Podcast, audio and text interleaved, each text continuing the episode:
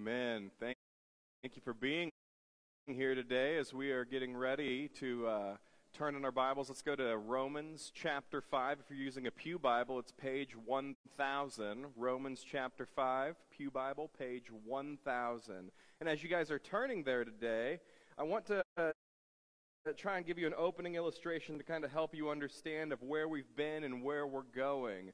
And if you have taken a summer vacation and you've done a big road trip, you understand what it's like to drive through the Midwest. You understand the repetitive flatlands that is Kansas. This year, we drove to Colorado. And when you think Colorado, you think mountains. But you forget there's this entire state that's about, uh, my best guess, it's about 45,000 miles long, it feels like, called Kansas. And you have to drive drive a long, long, long time through Kansas to finally get it to Colorado. And as you're driving through Kansas, you are speaking about your vacation in the future tense. When we arrive. When we arrive. When we arrive, we will set up our tent. When we arrive, we will see the mountains. When we arrive, you will appreciate how much oxygen you have right now, because it will not be the same. But eventually, you move from the future tense of when we arrive to the present tense of now that we are here, now that we've arrived in Colorado, now that we're here, we can set up our tent. Now that we're here, we can go see the mountains. Now that we're here, let me explain to you what a bear box is and why we have to put our food in it. And so we go from the present tense of when we, when we, when we, to eventually we go to the, or the future tense to now the present tense of now that we have, now that we have. And for us, as we've been going through Romans, Romans chapter 1 through 4, it's been future tense of when we get justified, when we are justified, when we are justified. But in chapter 5 that we're starting today, Paul is now going to turn the page, and we are no longer driving through the Kansas of judgment. We are now saying, now that we've arrived, now that we have been justified, let's talk about what that means. And so, chapters 5 through 8 that we're not going to be looking at today over the rest of the year, Paul is going to switch from talking about when we are justified to now that we have been justified. And he's going to be talking about the implications of this justification on our present and our future life. And so today, as we start chapter 5, looking at verses 1 through 6, we're going to be talking about three implications of our new justification that we've received through Jesus, okay? We're going to be looking at three things that God has done in our lives through Christ. The first thing we're going to see today is that because we have been justified, we now have peace with God. The second thing we're going to see today is that we now have grace from God. And the third thing we're going to see today is that we have hope because of God. Since we have now been justified, we have peace we have grace, and we have hope. And so let's take a look at our first point today that we have peace with God. this comes out of Romans chapter 5 verse 1. Therefore, since we have been declared righteous by faith, we have peace with God through our Lord Jesus Christ. Another way to say that is therefore, since we have been justified by faith, we have peace through God, God through our Lord Jesus Christ. And so, what is the first result? Like Paul says, now that we've arrived, now that we're here in Colorado, now that we've made it to our campsite, what is the first thing you need to be aware of? The first thing that Paul wants you to know is now that you've been justified by faith, what do you have? You have peace with God. Okay? Now, for some of us, this may be a revelation. We didn't know we didn't have peace with God. Like, it would would make no sense for Paul to say, now you have peace with God, if you already had peace with God. Obviously, this is something you gain. And so then the question is, well, what did you have before you had peace with God? Well, you had God's wrath. Like, think about Genesis 1 through 3. God creates Adam and Eve, God creates the world, everything is good. Adam and Eve have peace with God. But then when they sin, Not only is their relationship with God broken, their relationship with each other is broken. There is now frustration, animosity, hostility. God drives them out of the garden, and he sets up an angel with a flaming sword saying, You can never return. Okay? That is not peace with God. That is wrath from God. That is what is revealed. And so then we fast forward to Romans chapter 1, verse 18. What does it say? The wrath of God is revealed against all unrighteousness. That is where we are. That is our condition. The reason it's such a big deal that the first thing we receive when we become Christians is peace is because we don't have peace. Next week, Jacob's going to talk about Romans 5 8, that while we were enemies of God, he died for us. While we were sinners, God died for us. And so let's, let's take this, this deeper, though. Romans chapter 1, verse 18 says, Not only do they know, but they suppress the righteousness of God. So not only are they in wrath of God, but they are an active suppression of God's righteousness. And if you want to visualize what it means to suppress the knowledge of God, to suppress the righteousness of God, I had a professor one time tell me imagine you're standing in a swimming pool, the water's up to here, and I give you two basketballs, one in each hand, and say, keep those basketballs underwater. You could do that. We could even have a conversation while you do that. But eventually, Eh, that's not going to be an easy task. Your hands are going to be getting tired. Your arms are going to be getting tired. That's what people are doing. They are walking around actively suppressing the knowledge of God, searing their conscience day in and day out. And it is an exhausting way to live. But now that we are here, now that we have been justified, we have received peace with God. And so let's ask the question how did that happen? Well, Paul answers it. He says, We have received peace with God through our Lord Jesus Christ. And so, how did Jesus secure our peace? Did he just go and have a chat with God? Did he, did he go pull him aside and talk to him and say, hey, these guys are cool, don't worry? No, no, no. Colossians 1 21 through 22. Paul says, once you were alienated and hostile in your minds, as expressed in your evil actions. But now he has reconciled you by his physical body through his death to present you holy, faultless, and blameless before him. The way we have peace with God is through the death of Jesus Christ. He paid the price that we could not. He died on the cross for our sins. And so, since we, we're talking about broad concepts, we're talking about the concept of peace, I want to drill down a little bit deeper and talk about how the death of Jesus brought us peace. Because in the church, we talk about this word atonement, okay?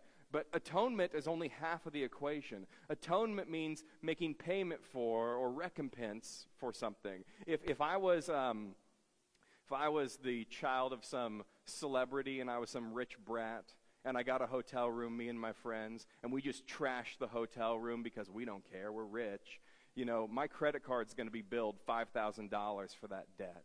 That, that, that payment is going to be atonement. But are me and the hotel going to be okay now that that bill's paid?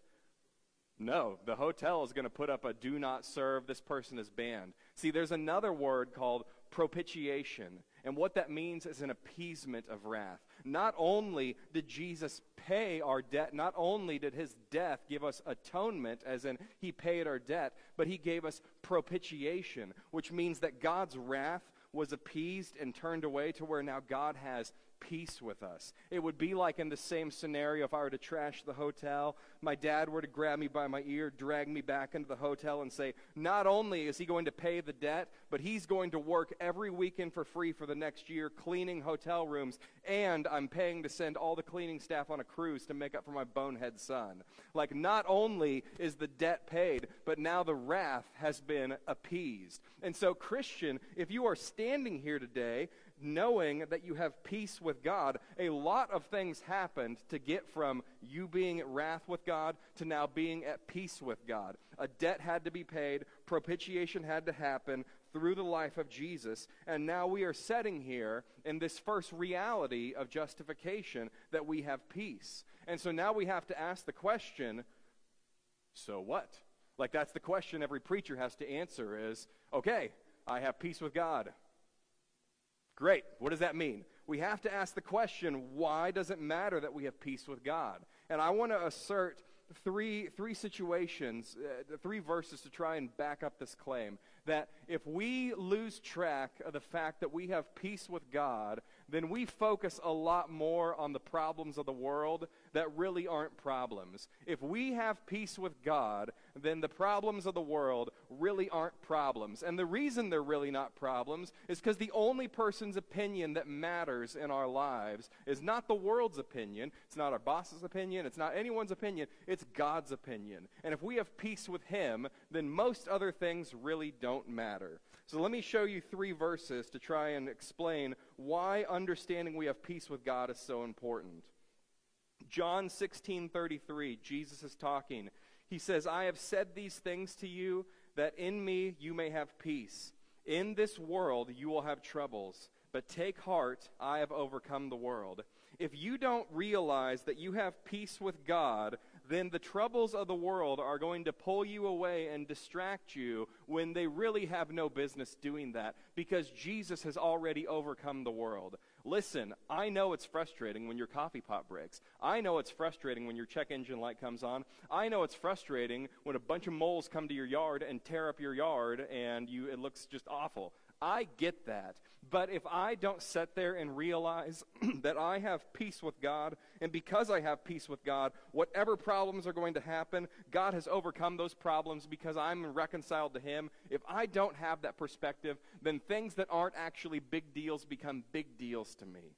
And you may be saying, Calvin, I'm not worried about moles in my yard, you superficial man. I'm worried about the real things. I'm worried about people who have their finger on the button of the nuclear bomb. I'm worried about plague and pandemic. I'm worried about corrupt politicians. I'm worried about life and death things. Let's go back to John. Or no, Matthew. Sorry, let's go back to Matthew. Let's go back to the Bible. Matthew 10 28. Jesus says, Don't fear those who can kill the body, but are not able to kill the soul. Rather, fear him who is able to destroy both body and soul in hell. See, if we don't remember that we have peace with God, we will get very worried about the reality of our death. We spend a lot of time suppressing the reality that we will all in this room die someday. And if we don't have peace with God, we fixate on trying to keep ourselves alive as long as possible because that's our biggest priority. But Jesus says, at the end of the day, every single one of us will die. There is no one in this room who will escape death. So don't worry about how you're going to die, who's going to kill you, if you're going to die in your sleep or whatnot. The only thing you need to worry about is not the person who will, can kill your body, but the person who can kill your soul. That's the person you need to worry about. And Jesus says, if you have peace with the person who can take your soul and throw it into hell, then really whatever happens to your body is kind of a wash because you're going to die anyway. And so if we have a proper understanding of peace with God, then we don't have to worry about our death. We don't have to worry about what happens to us in this life because the one who can destroy our soul, we have peace with him. And then third and finally, Let's use Paul, Romans 8. Who can bring a charge against God's elect? Who in their right mind can come to a Christian and condemn us? God is our judge, and he has declared us innocent. God is the one who justifies. Who is the one who condemns? Christ Jesus is the one who died, but even more has been raised. He is also at the right hand of God and intercedes for us. Who can separate us from the love of Christ? Can affliction or distress or persecution or famine or nakedness or danger or sword? And the answer is a resounding nothing can separate us from the love of Christ. And so, Christian, I want to assert that if we don't remember that we have peace with God, we very much focus on things that are going to take us from that peace. My grandma used to make a statement that I think summarizes this very well that if it doesn't matter a hundred years from now and it won't affect your relationship with Jesus, then it really isn't a problem. I mean, how important is that for us to understand that if it doesn't affect our relationship with Jesus, if it won't matter a hundred years from now, then we are really worrying over something that we don't need to worry about. And so the first result of being justified that we see today is the peace with God that we get. And so let's look at our second result of being justified now, which is grace from God. We'll look at the first half of verse 2. We have also obtained access through him by faith into this grace in which we stand. we have also obtained access through him by faith into this grace in which we stand. Now, there's a lot of big church words in that verse, so I want to simplify what this verse says, and then we can then elaborate on it. What is Paul saying? We have obtained access to grace. That, if you had to summarize this verse or boil it down, Paul is saying we have obtained access to grace, okay? The second result of our justification, you didn't have grace, now you do. Well, what is grace? Grace is the unmerited favor that God gives us. When we become children of God, it says that we are clothed in the spotless garments of Christ. We have been taken from death to life, and no longer does God see us as enemies. He sees us as his children. And the children receive unmerited favor. They receive grace upon grace upon grace. Okay? Which Paul doesn't, the way Paul describes grace reveals, at least for me, a weakness in how I understand grace. How does Paul describe grace? He says, We have obtained access through him by faith into this grace in which we stand. See, Paul says the foundation of his life is grace. The thing that he stands upon is grace. I don't know about you, but the way I view grace is I view grace kind of like uh, my three year old daughter Lucy, how she's walking down the sidewalk, trips, scrapes her knee, and then she runs to mom, and mom puts a band aid on her knee. I view grace in my, in my weakness as like a spiritual band aid to cover our, our spiritual boo boos that we get. But that's not what Paul says. Paul doesn't say grace is some cheap insurance that comes along that whenever we sin, they just slap a band aid on it, it's okay. Paul says grace is the foundation upon which we stand. If we did not have grace upon grace upon grace, we would not even have a foundation as believers upon which we stood. And so let me give an illustration of this. A few weeks ago, Jacob talked about Pilgrim's Progress, which next to the Bible is the greatest book ever written, and everyone should read it. He talks about Pilgrim's Progress, and in the story, Christian goes to a place called the House of the Interpreter, which sounds a lot more mystical than it is. But essentially, Christian goes to this house, and in this house, he sees these different scenes that describe to him what the Christian life is.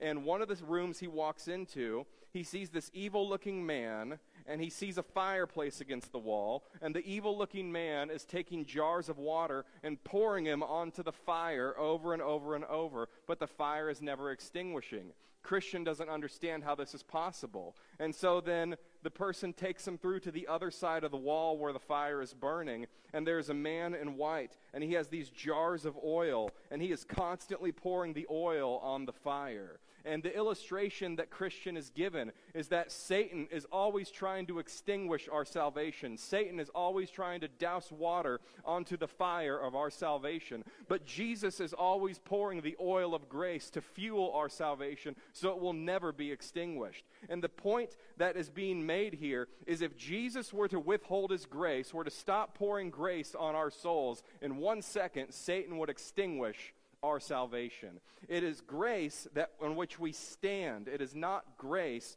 on which we use as a spiritual band-aid. And so, how do we receive this grace? It says we receive this grace through Jesus by faith. When we put our faith in Jesus, Jesus then brings us to the Father, and we go from being under the law to being under grace. And that is the grace on which we stand. And so the question we need to ask now, much like peace, okay, I stand on grace. What does that mean for me? How do I do anything with that other than just like, got it, I'm on grace now? Uh, I, I think it's important to understand grace is a gift. God gives it to us, and now it is our choice on what we do with that gift if all of us as Christians have been given a foundation of grace to stand upon, I think the question we need to ask ourselves then is are we effectively utilizing the grace that God has given us, or are we wasting the grace that God has given us? And so I want to give you three kind of just examples or encouragements so that way you maximize the grace God has given you, not waste the grace that God has given you. Ephesians 4 1 God brought us out of death and brought us into life so that we could walk in a manner worthy of our calling. God did not save you, and God did not place you on a foundation of grace so you could keep sinning and living the life that you wanted. In fact, that's what Paul says. Should we sin so grace may abound? May it never be. You know, God brought us out of death to life, and he placed us on a foundation of grace. And so we need to walk in a manner worthy of our calling, not keep sinning the way we once did. Ephesians 2:10 God created for us to do good works in Christ Jesus that he has prepared for us to do. God saved us and brought us into this foundation of grace, not so we could keep living and doing what we wanted, but rather so we would now do the good works that Jesus created us to do. Every single one of us, if we are Christians, have been placed on this foundation so we can do good works for Jesus, not so we can keep doing the works that we want to do.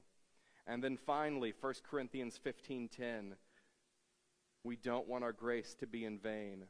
Paul says, But the grace of God, I am what I am, and his grace toward me was not in vain. On the contrary, I worked harder than any of the other apostles, uh, though I was not, or though it was not I, but the grace of God that is with me.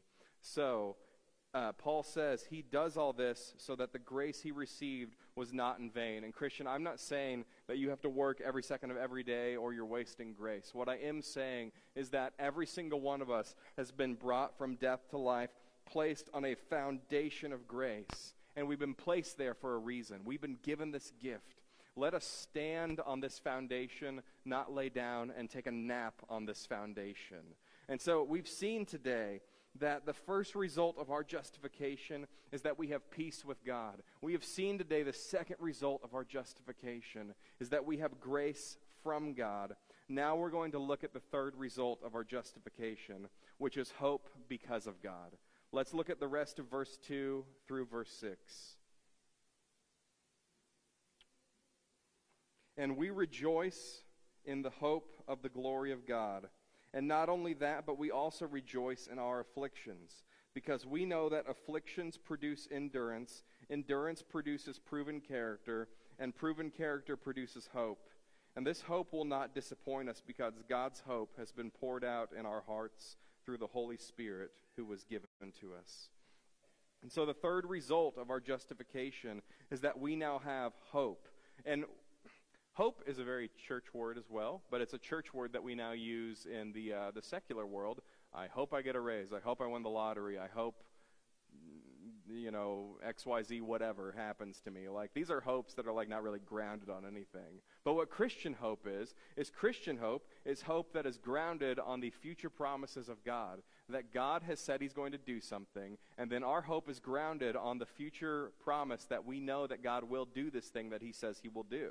And so that is what our hope is. And so what does Paul boast in? Look at what it says at the end of verse 2. And we boast in the hope of the glory of God. Okay, so where have we heard the term glory of God in Romans before? Glory of God, glory of God. Oh, I know, Romans 3:23. For all have fallen short of the glory of God. And so what is Paul saying? Paul is saying we have all fallen short of the glory of God. We have all fallen short of God likeness, of, of not sinning, of, of not doing what God wants us to do. But we know through Jesus we now boast in the fact that one day we will not fall short of the glory of God. One day we will meet the standard that God has for us we will be as he is. That's an amazing thing to think about. And so Paul celebrates the fact that one day he will be in the glory of God and he will be in the God likeness that he has failed and he has fallen from. And every single one of us can also hope in the glory of God. And what Paul says in verses 3 through 4 is that our hope is not based on circumstances. In fact, our circumstances actually increase our hope.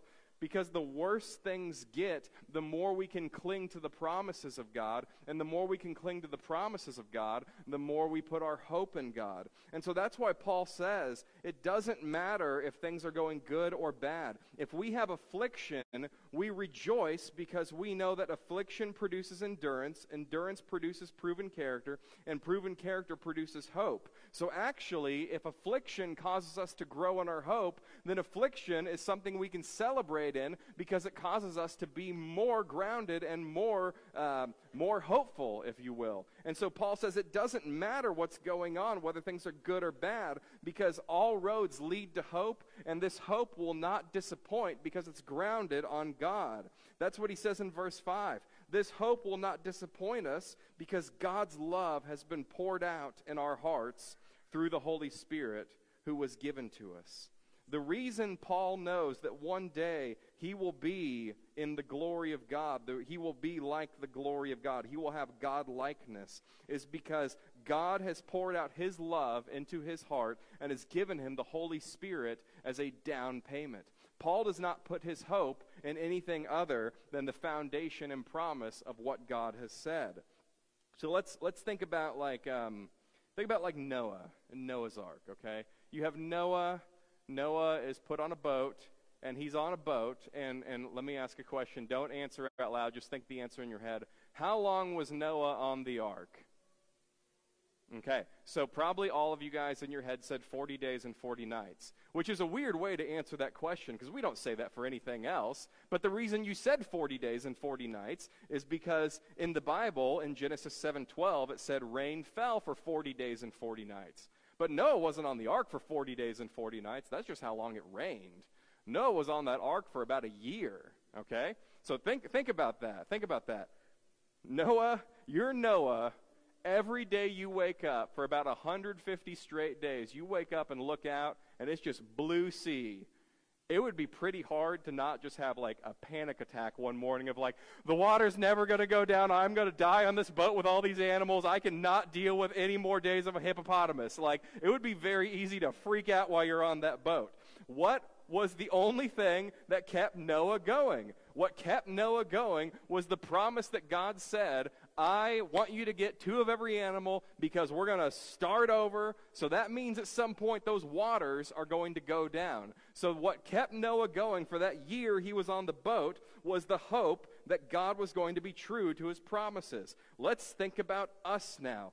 God has taken us and he has put us on a foundation of grace. Let's call that the ark the wrath of God is being poured out over everyone. Let's call that flood waters. And as the wrath of God is poured out on everyone, the waters rise. And what is it that keeps us safe? It keeps us safe in this boat of grace that God has put us on a foundation of. We have peace with God, so we're not going to be affected by these floodwaters of judgment. We have grace that is protecting us from this wrath. And the only thing that we have left is this hope that one day what God promised to happen will happen.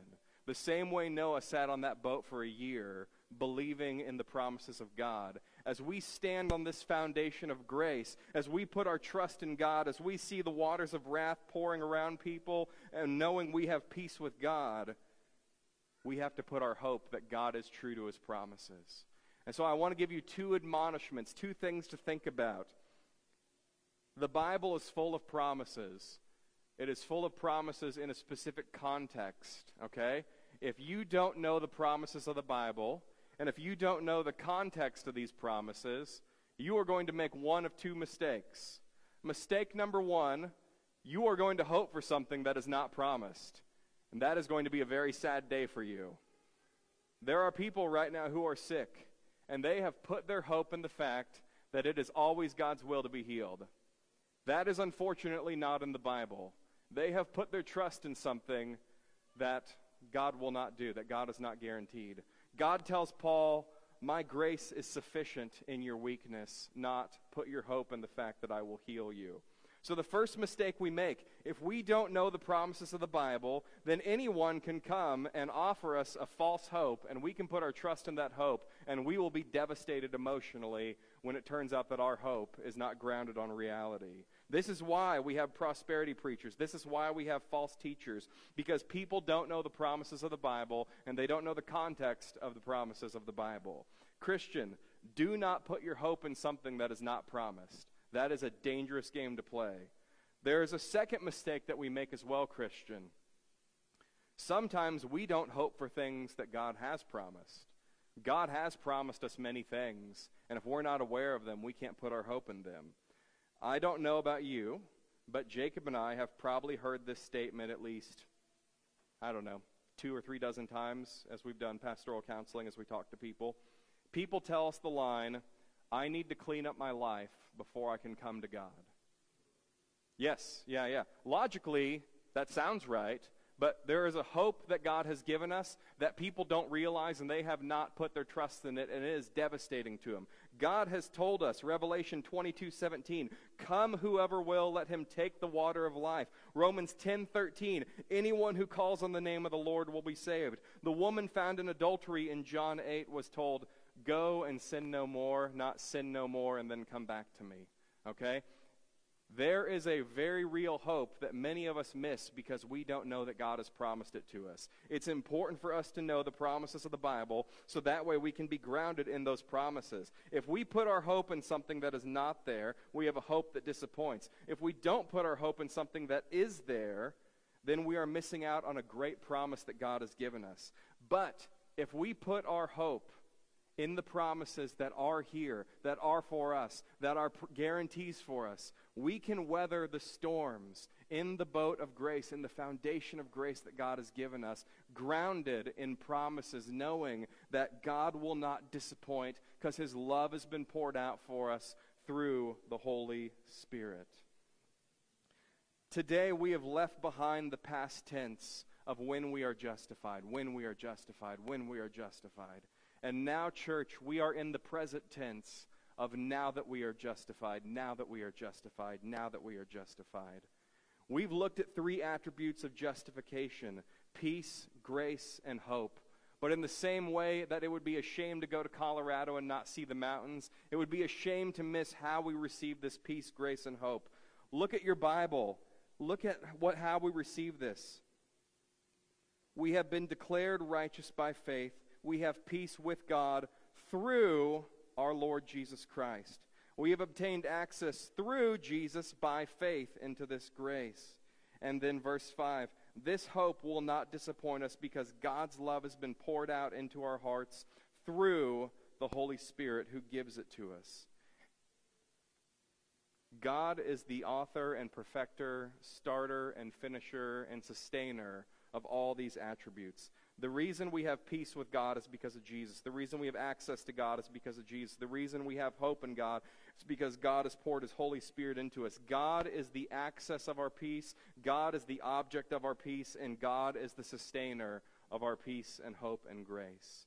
What a shame it would be for us to focus on these attributes and yet not focus on the God who guaranteed and secures and sustains these for us. Christian, if you are in this room today, I want you to focus on the peace you have. I want you to focus on the hope. I want you to focus on the, on the grace. I want you to focus on all these things. But I want you to remember that it is God who secured this for you. It is God who sustains you in it. And it is God who is the prize that you will receive at the end. He has done every step of this for you, Christian. It is just your job to follow along and be obedient in the process. But if you are in here and you have not put your faith in Jesus, then I am very sorry to say that you do not have peace with God. You do not have grace from God. You do not have hope in any promises. What you have is you have wrath from God, you have judgment from God, and you have only hope of condemnation. But that's why we have the gospel, the good news. That's why it is called the good news, because Jesus came. He was born of a virgin. He lived a perfect, sinless life, and he died the death that you and I deserved. And he rose again, fulfilling the law, fulfilling everything that God had done for him, and proving that he was God's Messiah. And if you repent of your sins, put your trust in him, you will be forgiven. You will be brought into peace with God. You will be brought into grace from God. And you'll be brought into hope through God. Pray with me.